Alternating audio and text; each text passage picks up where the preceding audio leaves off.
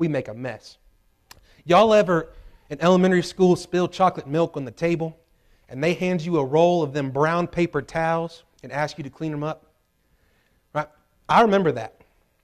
Those brown paper towels that they put in elementary schools, they, they don't take, you can't. It just make, it somehow it produces more milk on the table.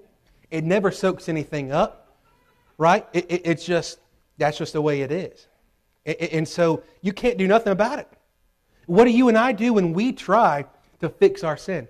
We're doing it with those elementary school brown paper towels. We're smearing it everywhere. We're not getting none of it up.